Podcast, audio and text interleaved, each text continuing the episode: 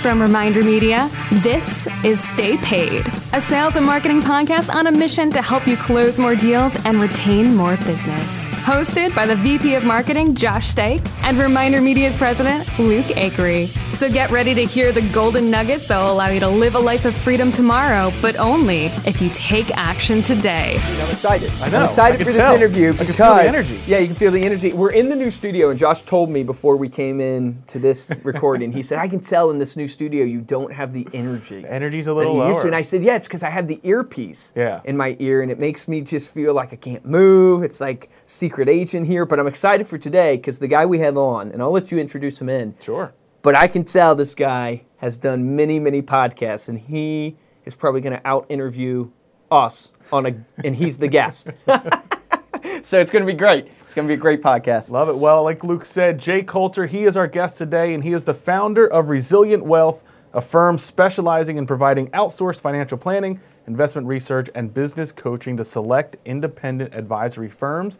He is also the host of the Resilient Advisor podcast and the author of three books, including The Resilient Advisor and The Resilient Advisory Business. He's joining us today to talk about how you can grow your professional network, influence others, and become a thought leader in your industry. And he also has a very generous gift that he's going to be offering the audience. Yes, so but you have to stay to the end of the podcast to get that URL. Ladies and gentlemen, that is what is called a teaser. That's a teaser. In marketing. That's a teaser. Jay, welcome to the podcast. Excellent job with the teaser, Josh. Yes. He- He's a pro at this. Jay, man, super excited to have you on. I know you told us just before we got on here, you've been doing podcasting for five years. So I know this is something that you're super used to, but excited to really dive into this topic of being an influencer. How do you be a thought leader in your industry? But if you could go ahead and really introduce yourself to the audience, there's a lot of people that probably have never heard of you and don't know kind of what your journey has been. Just tell us kind of the 30,000 foot view of what's brought you to today. You know, how did you get into podcasting and what's brought you kind of to our show today? Yeah, sure. So the really quick version, because nobody wants the long version. I've been in financial services for about 25 years. Most of my time has been spent in asset management. For the past five years, I've run a coaching and consulting practice that's also involved situations where I'm helping financial advisors build financial plans for their clients and model portfolios. And then there's the business coaching component that goes along with that. And what that's enabled me to do is really expand my reach to financial advisors across the country and leverage this podcast. And I know you guys have had this experience to share stories and best practices instead of one on one with a wider audience. So that's why I started the podcast about three years ago for the Resilient Advisor. And just like you guys, I have a lot of fun doing it. So, why did you call it the Resilient Advisor? Like, uh, what made you go down that road? Yeah. So my first book was called The Resilient Advisor. And my company is called Resilient Wealth, and the theme there Dude, I feel Resilient a branding Advisor. theme coming on here. I feel like I feel like he's carrying the no. That's yep. Well, so Resilient Advisor is actually not as much of a business coaching book as it is a personal coaching book to help folks that are struggling through a stressful period in their life. What I have found is that financial advisors struggle at a deeper level and a higher portion of that industry than the nation as a whole. So what I did is I went on and I pulled some of the best practices from the fields of emotional intelligence, mm. positive psychology, uh, and physiological science. And it's, it's really like a research report. Threw it in the book, and then I use that in my coaching practices for folks who are struggling. And if anybody would like a free copy of it, if you go to resilientadvisor.com, I give that book away because that's just good research to help people who are struggling. And that's how I ended up sticking with the term resilient for all the brands. Yeah, that's awesome. Hey, I have to ask you before we dive into the thought leader topic. I have to on this uh, idea of emotional intelligence because I don't know if you are a fan or follow Gary Vee at all, uh, but you know he is really hammering this home. Like EQ is the number one skill set you need now in business. Like when you've looked at and you I, obviously you did some research for this book. Like emotional intelligence like how would you summarize that for in your opinion to the audience? Like as a entrepreneur as a business owner what does it mean? Because i keep hearing it and as these influencers and we're going to talk about how do you become an influencer how do you become a thought leader. So here's gary vee an influencer telling us you know emotional intelligence this is key. What's your take on that? I'm just curious what your your thoughts are. So I actually did a deep dive on it for the book. And the reason I did that is I found that it was an area that I typically thought was, or traditionally had thought of as, let's call it fluffy. Mm-hmm. And I couldn't really see the benefit of using it to better myself until I found myself really overwhelmed with stress. Hmm. And the stress that comes with being an entrepreneur, a financial advisor, a real estate agent is real. And that roller coaster that you go on, Gary Vee talks about it, Darren Hardy talks about it. You have to have the fortitude to stick with it. And that requires that emotional intelligence. There's a real easy analysis out there inside of a book called Emotional Intelligence 2.0. It's a $30 book. It's worth taking that short little quiz and it'll really show you where you're strong and where you're weak. And what I have found from after using that assessment with clients, using it with myself, the folks that have built long-term sustainable businesses have a very high level of empathy. And that's what enables them to build the teams and manage through the ups and downs of this business. Yeah, it's like a self awareness. Like being able to be aware is what mm-hmm. I've found is so, so critical. Especially like I talk to our team here at Reminder Media all the time that so often in life you live within your four walls and you get consumed within your four walls, like in our four walls of our- our building at Reminder Media, and you lose sight of the world, the great world out there. But if you just elevate your perspective, your awareness, it puts everything into focus and allows you to execute in a different way. And it's like if you're struggling, I've always given the people the example like, hey, if you're struggling right now, if you you know, you got to put yourself in perspective. What about the people who are waking up today that have to walk three miles to get their water? Right, you know, what, what- you know, put all of a sudden you start thinking that way, and it, and it gives you different perspective and enables you what you're talking about, which I think is so critical and such a. We could do a whole podcast on this. The roller coaster ride of business, like being your own entrepreneur, even if you're just in sales right now listening to this, the, the roller coaster ride, the ups and downs, and how you have the fortitude to press through is just such a hard thing. And that's why I think 87% of real estate agents fail. I've heard upwards to 90% of financial advisors fail within a couple years. And I really think it's not really because of the tactics they're using, though that plays into it. I think it's because of their ability to have, like, to persevere like to to mm-hmm. press on when they're down in that low valley to press on and and that really comes back to and we can start talking about this idea of becoming a thought leader in your in growing your network because one of the things that people struggle with is like my brother when he's down so my brother um, he started in real estate three years ago and one of the hardest things for him was to overcome this just i don't know where my next deal is coming from I don't know how to generate leads. It creates this really just stress on you, and you start becoming frantic. And that's really the number one question we get on this podcast all the time is Luke, I'm in business. I'm a financial advisor. I'm brand new. I'm in real estate. Even if maybe it's a veteran person that's just not getting the deals anymore that they used to get, how do I start generating leads? I think one of the great ways to do it is by building your professional network, by becoming a thought leader. So I'm curious, can you give us your, you know, kind of high level overview of what you believe growing your professional network? Like how should someone go about that? And what does it mean to be a thought leader to your professional network? If you can kind of give us your overview and then we'll kind of get into some of the details of it. Yeah. So, and I think it's applicable to folks if they're just starting in the business, whether it's real estate or financial services and they're struggling, or if they're a seasoned professional.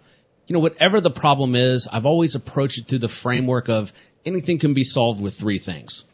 Focus, systems, and relationships. And if mm-hmm. you break down the problem into those three components, what do you need to focus on? What systems need to be in place to make that happen? And then what relationships, who do you need to know to make that happen? You can solve a whole lot of problems. And what I have found, you know, most of my clients are seasoned professionals who are now just now starting to go through the process. If we're talking about building a professional network of leveraging the relationships that they have. But this doesn't necessarily apply to the 23 year old just out of school, but it could. So I have about 200,000 followers on social media. Oh my goodness. Luke, I really don't like social media. I mean, almost to the point where I despise it. But the reason I have it, and it's all been grown organically across a couple of different brands, but I did it because that's where everybody's attention is. Financial advisors are on LinkedIn. I have to be there. Financial advisors are on Twitter. I have to be there. If you're selling real estate, the people buying homes in your market are probably on Facebook.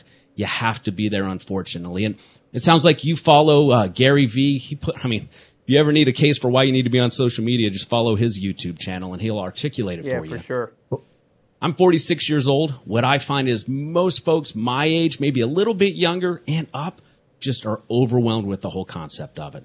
So breaking it down into a system that can help them be authentic in that growth and then attack their market, their network, really using the three things that matter. You know, a digital touch, a tactile touch, and then a personal touch. Hmm. Because I'm afraid most people get turned off by these spammy, canned social media programs that get marketed to them all day instead of incorporating all three of those components in their networking process. So when you coach somebody, so if I'm like a financial advisor coming to you for coaching and, and I'm going to grow my professional network, so one of the strategies is obviously on the, on the digital realm, so the social channels. Like walk me through like how do I pick what social channels to be on? Should I be on all of them? And then how did you, I'm curious for myself, like how did you grow to 200,000 followers, especially like, no offense to the financial services industry, but it doesn't seem that, you know, in financial advisors, that's a huge place where financial advisors are, but yet you've proven to be really successful in it. How, did, how have you done that? How would you coach someone to start building that network? Yeah. So, uh, any of my clients listening know there's a whole bunch of work that goes in before you ever get to this point in the process. Uh, so when we get to the point where we're talking about building a marketing system, and generally, Luke, when advisors reach out to me cold, they have one of two problems. They want to grow their business. They don't know how and they're getting spammed by social media marketers and they think that's the route they need to go or their business is a mess. So say they already have the systems in their business and they just want to learn how to grow. The first thing we want to do is build a system or a chassis to go and make sure they can stay in touch with the people that are already inside their network. That involves a, a, a simple process of A, choosing a CRM if you want to use a CRM to stay in touch with the people in your network, or B, using an Excel workbook, which I'm happy to give our, the tool that we use to your listeners at the end of this podcast. Awesome. And then because I'm a coach and a consultant, I have to put a name on everything or else it's not yours, right? And so this system we call the Pinger system. Nice. And the Pinger system is something that I've hijacked from several different people out there. But the core book I took it from came out in the 90s from Keith Ferrazzi. And the title was Never Eat Alone. And in there, he postulates that if you build a systematized process to stay in touch with people, a reminder system on a regular basis, if you systematize it, you can stay in touch with more people than you ever thought possible. And that's what I have found throughout my whole career. So in building out the Pinger system, it starts with, and let's walk through an example. Whether you are a realtor or a financial advisor, you start with your existing network. And you go through that network and you wanted to figure out who do you need to stay in touch with and stay top of mind with throughout the rest of your career. It doesn't mean you have to be best friends with them, but you want to make sure that you're pinging them on a regular basis. After you go through that exercise, and here's a trick. If you have any type of followers on LinkedIn, you can just download those and you'll have, most people will have over 500 people just to start there. You go through and you put them into one of three buckets. And it's three buckets and it's this simple because I used to make it complicated and complicated systems don't get results. Amen. these three they don't get used. Yeah. That's right. That's right. So the three buckets are this. Somebody that I need to ping once a month, once a quarter, or twice a year. And that's it. Hmm. My original pinger systems, when I first started coaching, had seven, eight different call cycles or ping cycles, and that just got too complicated. What I have found is after advisors go through that exercise of just segmenting their existing network, and then they start pinging them, and I'll describe a ping in a minute, they find they get instant results. And I hmm. can share some stories here after we get through the end of this process. And it's not because the pinger system's magic or Jay Coulter taught them something they didn't know. Luke, it just teaches them to do what they should have been doing all along anyway, which is staying in touch with their existing network. So what is the like describe like a ping to me because uh, what I love so far that I'm hearing, which I totally agree with you, very simplistic. It's literally of doing what they know they need to do, but almost like systematizing it, which in a way forces you to do it. Um, it- but what is a ping in your mind? Yeah. All right. So the loose definition of a ping by design is just a quick casual greeting that can be done one of many different ways. So when I got started in financial services, I sat in a bullpen at an old firm called Dean Witter that that got swallowed up by Morgan Stanley. The only way I could ping somebody was picking up a phone and cold calling them. Yep. I did 400 of those a day because that's what you did in the 90s. Or I could write them a note. If you cold called somebody once a week, you're gonna annoy them pretty quickly. If you do it once a month, they're not gonna do business with you either. then, then email came out and that gave you the opportunity to ping people with messages that are positive and adding value. And then the market got flooded with email marketing, which still works, but it got overused like it does with all marketers. But then social media came along. And what social media gives you the ability to do is to ping somebody that you might not have thought you needed to touch four times a year because you didn't have the time to necessarily pick up the phone and call them. But you can jump on their LinkedIn profile and like a story. You can go and jump on Facebook, like a picture of their grandkids or post something about what they're doing. And it gives you the ability to stay top of mind with more people than you ever thought possible in even less time. So why have you found? Because I'm curious for my because you know the world of touch points, and I think of like uh, Gary Keller's Millionaire Real Estate Agent, and he talks about 33 touches. I don't know if you've ever you know read that book or not, but what have you found in like the pings you talked about, like you know twice or once a quarter? You know how how do you kind of measure how many times you should reach out to somebody? Like how do I know what bucket they should be in? And, and, when I hear it, I go, man, that sounds too little. But you're saying you have found that to be more successful than an eight touch or seven touch. So I'm just curious, what, like what you've seen there as you've coached yeah, so, people. So there's an art to it, and let's be clear: this is not a sales funnel. These are people that you know and have a relationship. If you picked up the, the phone and call them, they say, Hey, Luke, how are you doing? There's some type of communication. Mm. So whether you're doing it through a social media platform or phone call or text, they know you when they receive that particular ping. There's a whole other systems, as you, you know, in the click funnel world and the sales process world where it makes sense. But in building authentic relationships, and I actually heard you mention this on a podcast I listened to in prepping for this. I call it the KLT principle because I got to put acronyms on everything because I'm a coach. People do. That's all you awesome. called it. You said I was listening to you, and you said, "Yeah, you know, people do business with those they know, like, and trust." And I thought, "Oh, here's a great circular reference for Luke." But that's really it. And so this process enables you to do that. But there are really three different modes to doing that effectively. So the first is the digital touch, which is what we're talking about here. That's easy for marketers to sell to real estate agents and financial advisors, especially if it's all outsourced because it seems like they don't have to do any work. Right. What I'm suggesting with the pinger system is it needs to be authentic and you need to do it and complement other stuff. But the two other components are a tactile touch. Sending something in the mail where the, the, it's not as noisy, it's not as crowded. Like your American Lifestyle magazine. There's a realtor in my neighborhood who sends one of those to us. We get it, I believe, quarterly we ever go to sell our house, she is top of mind. You know, another, some of my coaching clients will send out a hard copy newsletter and it doesn't even really matter what the content is. It's an extra touch that is right. physical and tactile. So you have the digital, you have the tactile, and the thing that most people don't do anymore that I've seen have the biggest edge is picking up the phone and making a phone call. Dude, amen, to amen to that. Seriously, that deserves an applause in our studio. You are you are so it's so crazy. It's like every person we interview, like the coaches and the successful people, there is a common theme. I want to point out to all the listeners is one of the common themes that has to happen is it has to be authentic. So when you're touching base with people, it has to be authentic of who you are. Like it has to be really from you, but it also has to be personal right? So you can't just totally automate your relationships away. It has to be personal. And then there's this idea of this real relationship that you actually have to talk to these people face to face. And we see this over and over again from successful coaches. But I think where people fall down is what you're saying, which is a golden nugget. We fall down because we do an email marketing drip program and we think we got our drip taken care of, care of and then we wonder why we're not getting referrals and why people aren't we're not top of mind with people and it's because it's all it is is just an automated more noise to that person.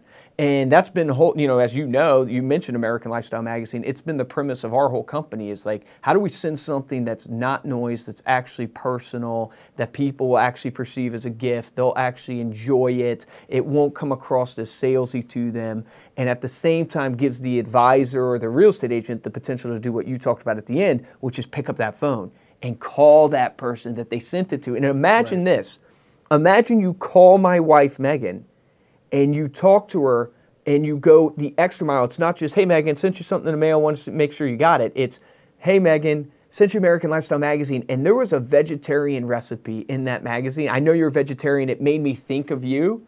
And I just wanted to call you and point that out. I think you and Luke should try it. I think you'll love it. I tried it last weekend.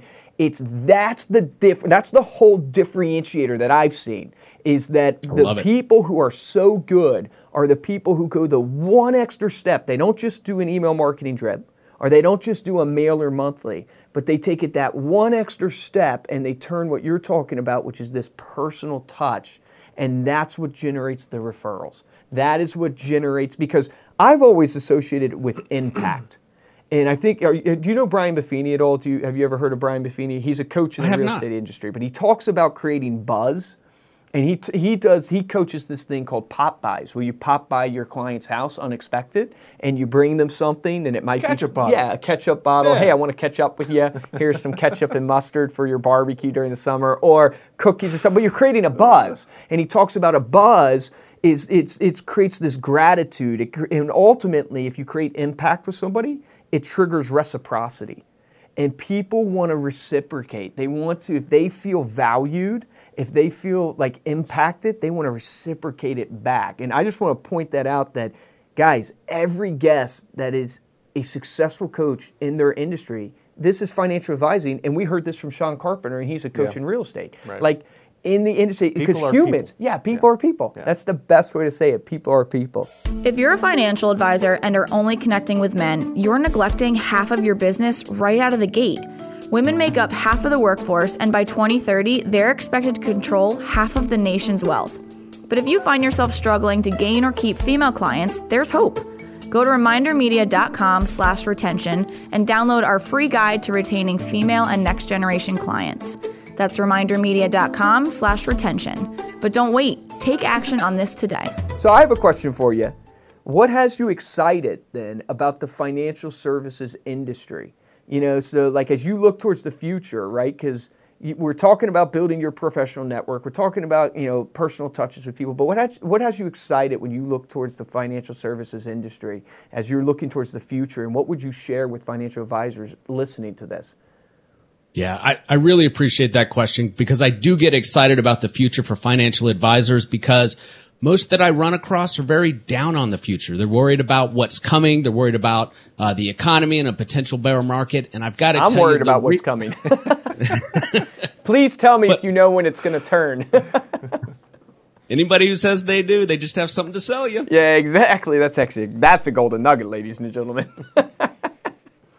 So the industry research tells us that there are four things that are really going to drive the next 10 years. And I think those things are going to help make it the most, most fruitful time for financial advisors that are prepared.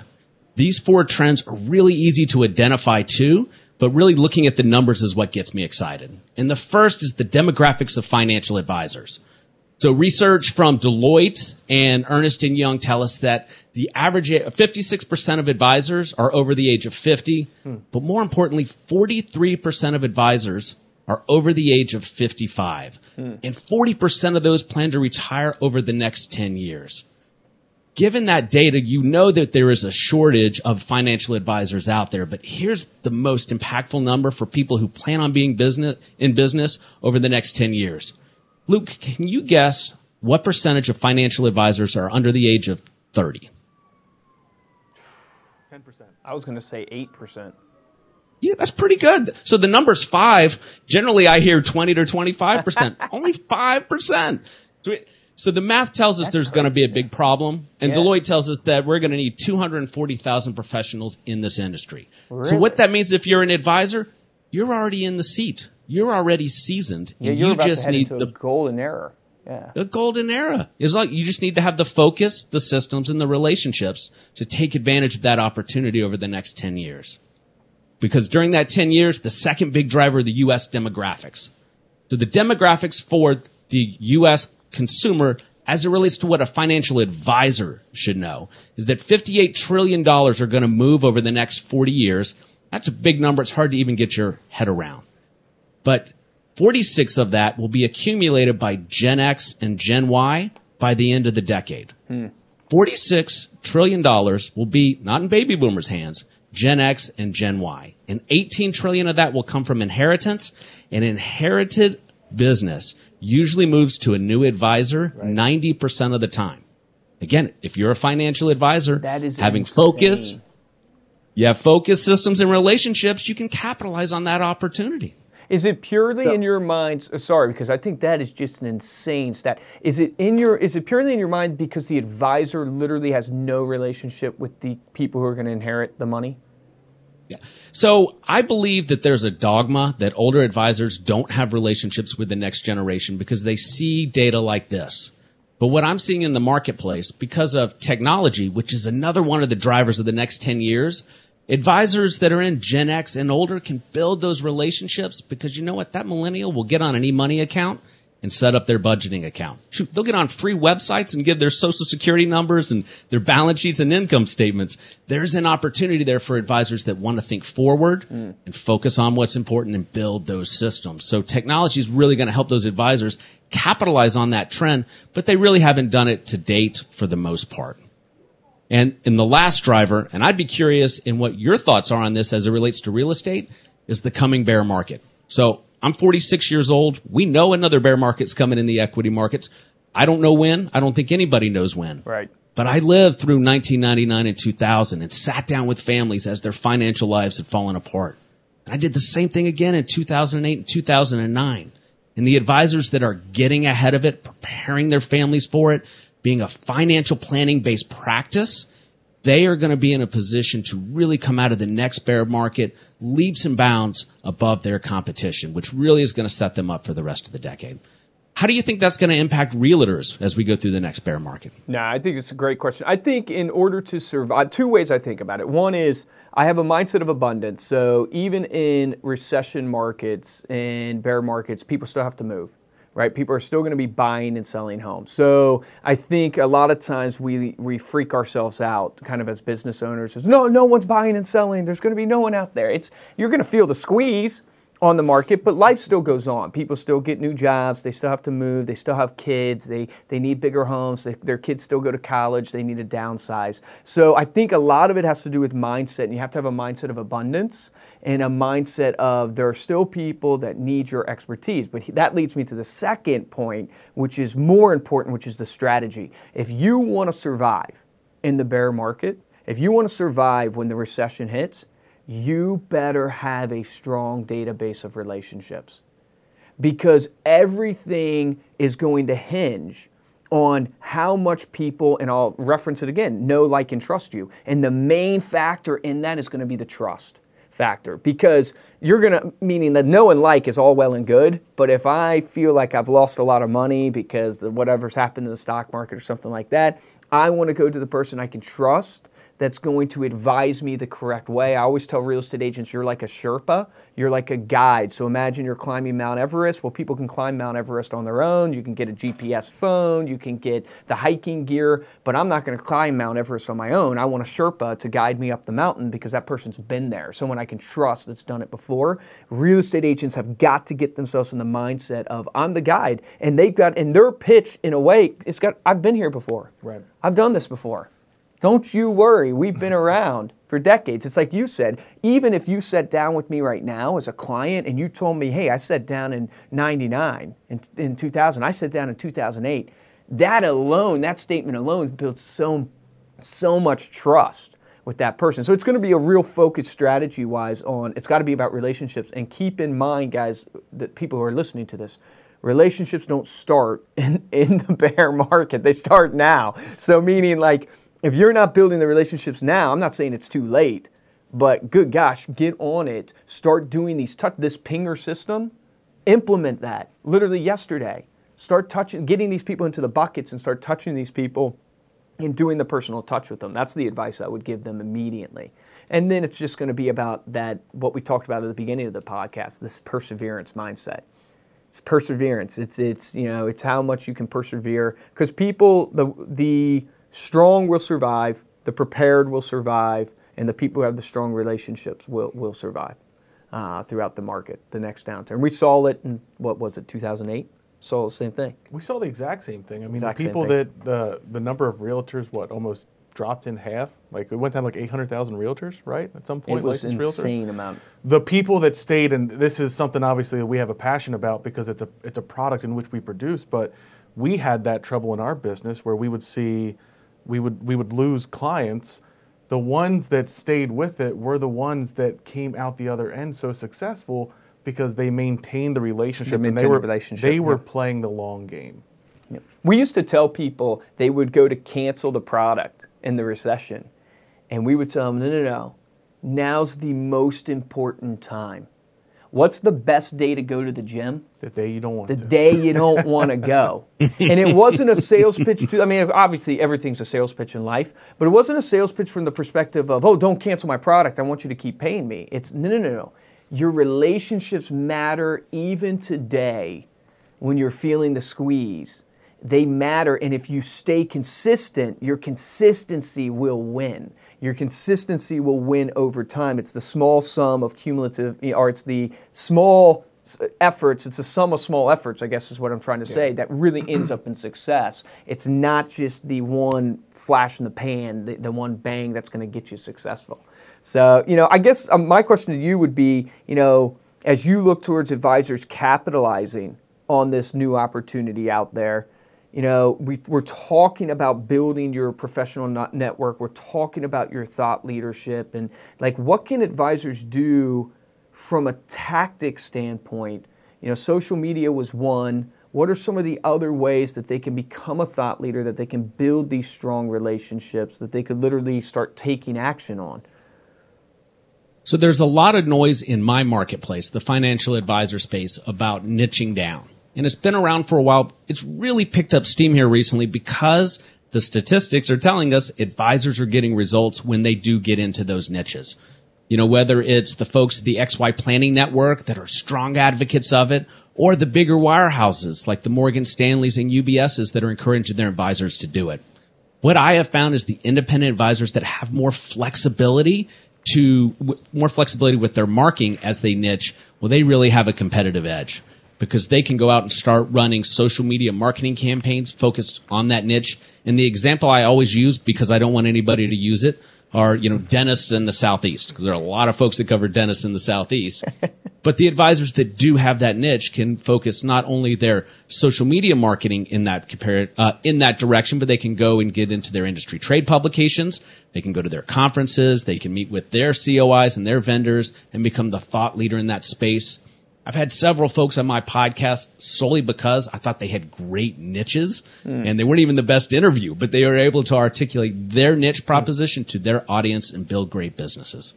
That's actually a really, really good marketing point. Um, is that everybody can take away is what is your niche, and I think a, a way you can determine that is is if you've done business before, who are the people that are naturally coming to you and working with you? It- like as an advisor, segment your book of business. What does it look like?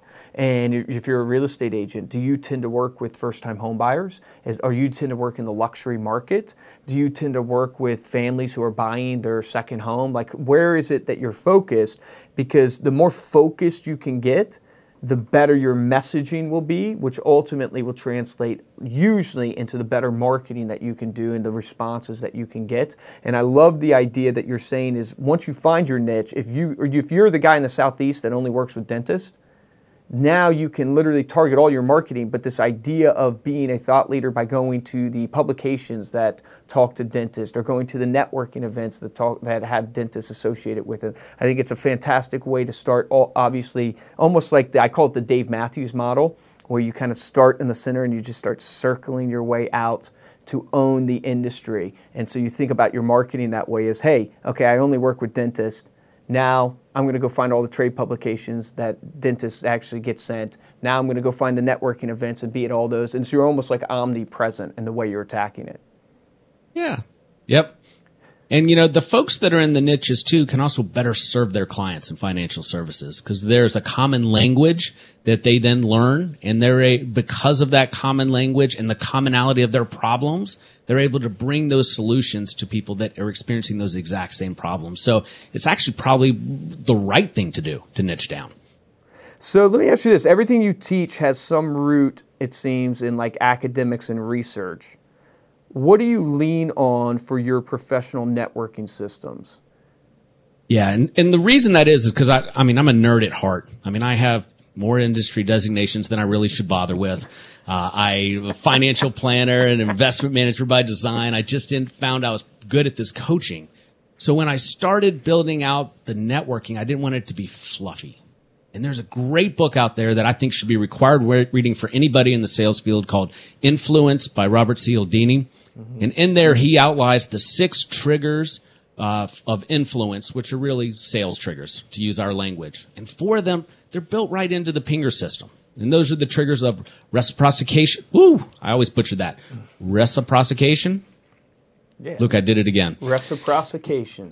Reciprocation. I've, I've done that on a I say reciprocity. I, I, don't, I don't know. Reciprocity. Woo. Podcast is much easier than a stage to botch that one. The second one, You've already touched on that one, and I've already butchered the word. The second trigger is liking. We're hardwired as humans to like people that like us. Mm. And good gosh, all the social engineering and psychologists working on these social media platforms have made that incredibly easy. The third is social proof. You know, when you see an advertisement that says nine out of 10 dentists recommend this toothbrush, well, it's the idea that, you know, this, that toothbrush or the New York Times bestseller is valid because all these other people are using it. Right. And you know, the pinger system helps you establish that as you go through the routine of pinging. And then the last is authority. Because once you get into that niche and you're pinging and building relationships deliberately in a niche, you naturally become that authority on that topic. And so the science behind those four triggers is absolute. And that's why I wanted to make sure they're baked into that process. So you've talked a little bit about your Pinger system, especially when it comes to like the you know digital side, tactile, the personal touch. Can you give us like is there? Can you give us like the overall system? If you were walking through uh, someone, if someone wanted to do this whole Pinger system, what would that look like?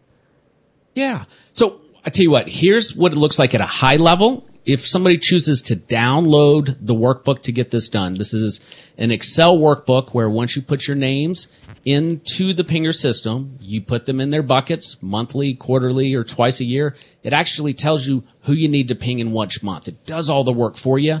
And there's also an ebook there that'll go into more detail in how this works. But it's, it's pretty simple. It's the who, what, how, where, when. You know, who are you going to touch?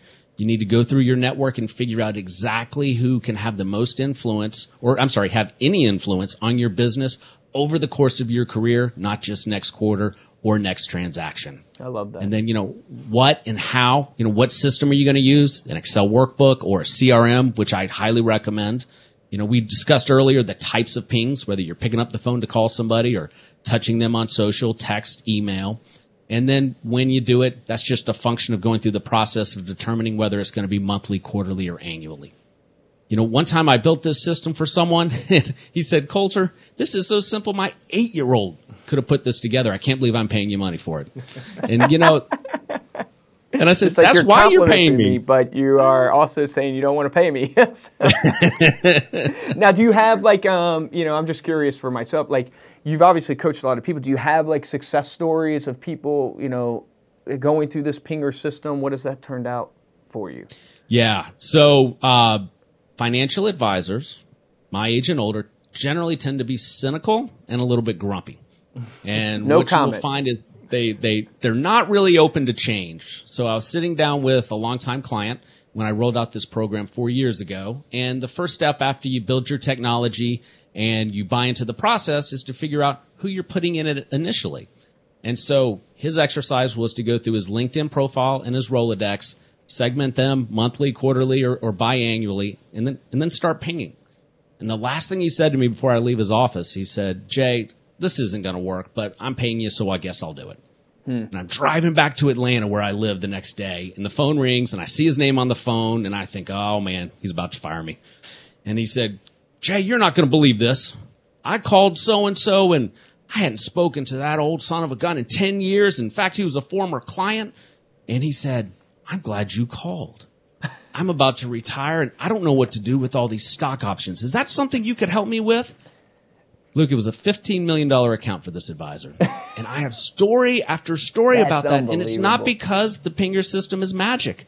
It just forces you to go back it's and authentically touch people that you should have been touching all along. The gold's already in your network. And mm. you can add additional gold through sales and marketing programs, but it's already there if you're a seasoned professional. That's the, that's a golden nugget, man. It's so true. It's like so much of what you need to run your business is right in front of you.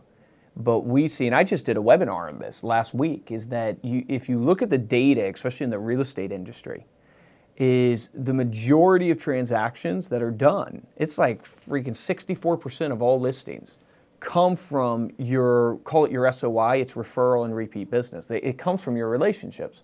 And that's 64% of all transactions. But when you look at where agents spend their time, energy, and money, most agents are spending all their time, energy, and money chasing new leads. On the strangers. On the strain. It's so crazy. It's nuts. And you see it in the financial service. And it's, I think is, and I'd be curious to get your opinion on this. I think it's because with your friends, you don't want to be the insurance salesman.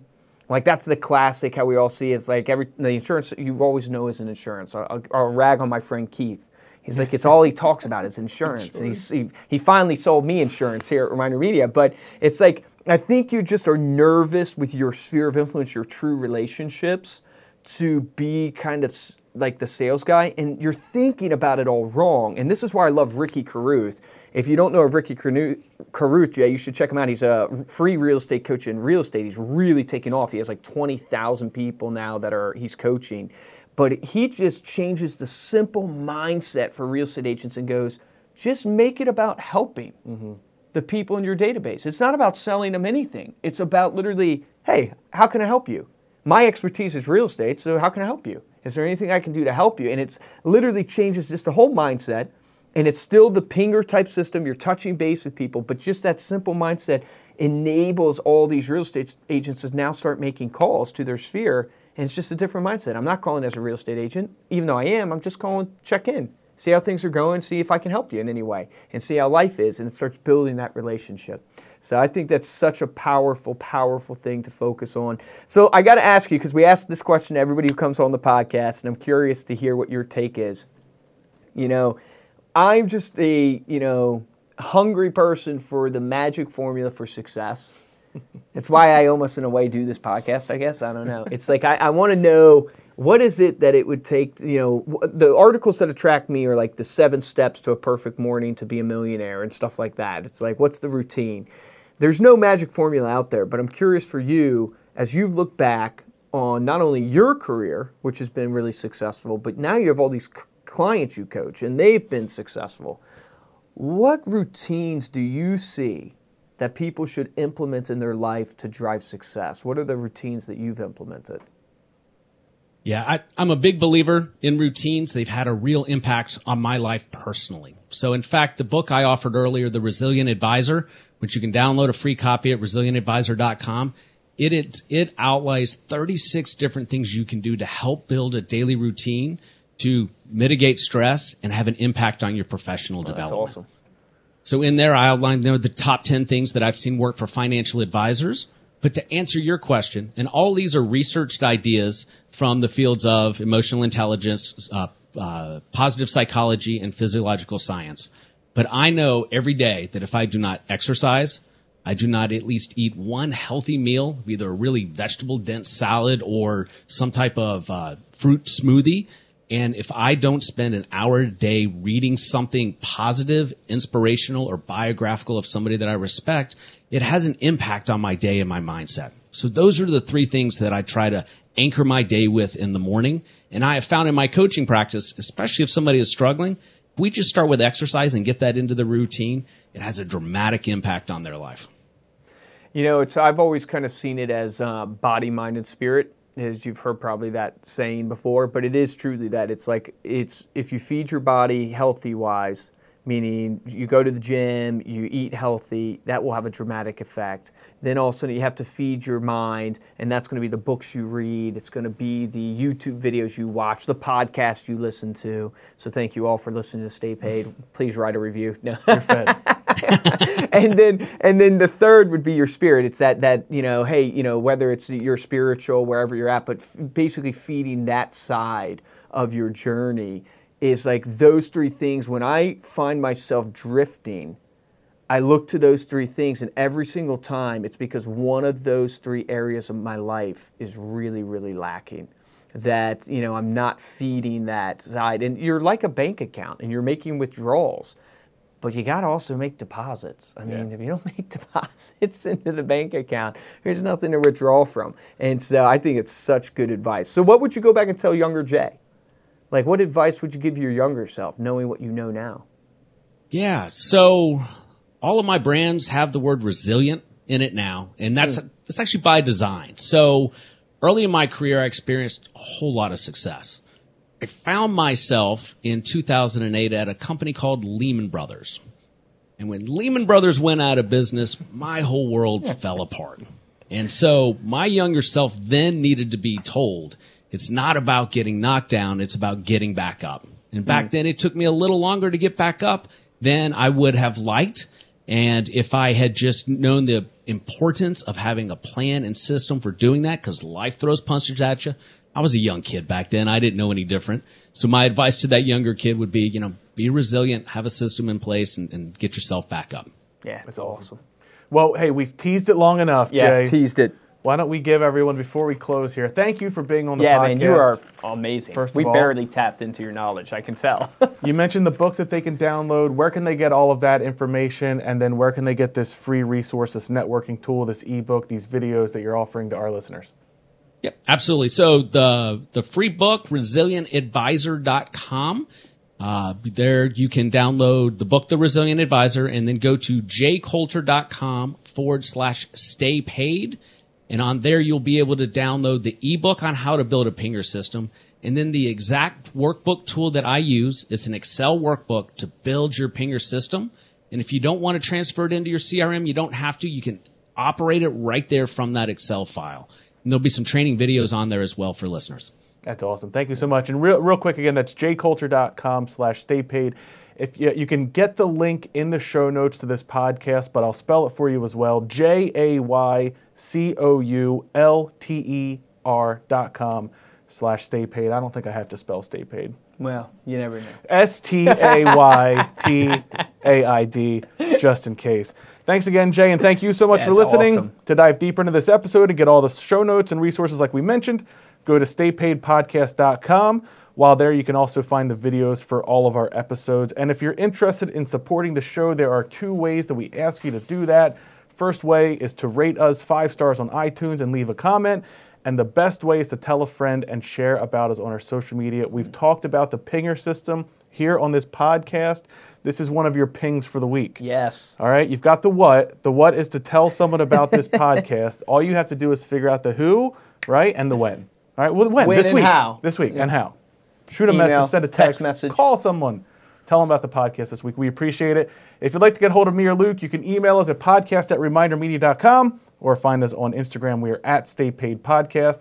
And of course, you can check out Reminder Media on social media. We are at Reminder Media on every platform. For this episode of Stay Paid, I'm Joshua Stike. And I'm Luke Acree, guys. And I mean, I'm just looking at my notes. There's so Pick many one, Luke, I dare ya. action items. I love this. I, I'm. This is not going to be my action item. So I'm, you know, this. I don't know what you call this teaser, but I love this. Focus systems and relationships. That was great. Oh man, that was so good. Like hashtag. Like you got to figure out where to focus. You got to find the systems that will help you accomplish on that focus, and then you got to. How does it help you build the relationships with what people are you actually reaching out to? I love that. It's awesome. Here's what I think is a great action item for you.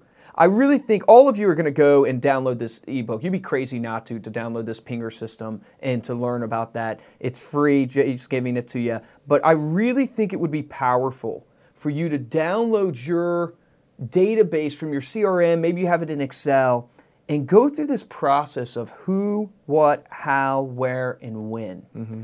And I think that would be so powerful you- for you to even just go and think about the people that you have on your list in that kind of framework, because then you're immediately going to find out a couple things. The most important thing is when was the last time you talked to this person and why are they on your list? Right. And then do what Jay's talking about. Put them in these buckets. Are you going to talk to them once a month? Are you going to talk to them once a quarter? Are you going to talk to them once or twice a year? Are you going to do that? And what bucket are they going to be in? And force yourself to get into this system where you're reaching out to these people. Remember, The difference between a top producer and a mediocre producer in any business is top producers take action. Download your database, start with this framework, who they are, what, how, where, and when, and then take action and start your pinger system. Guys, take action on that today.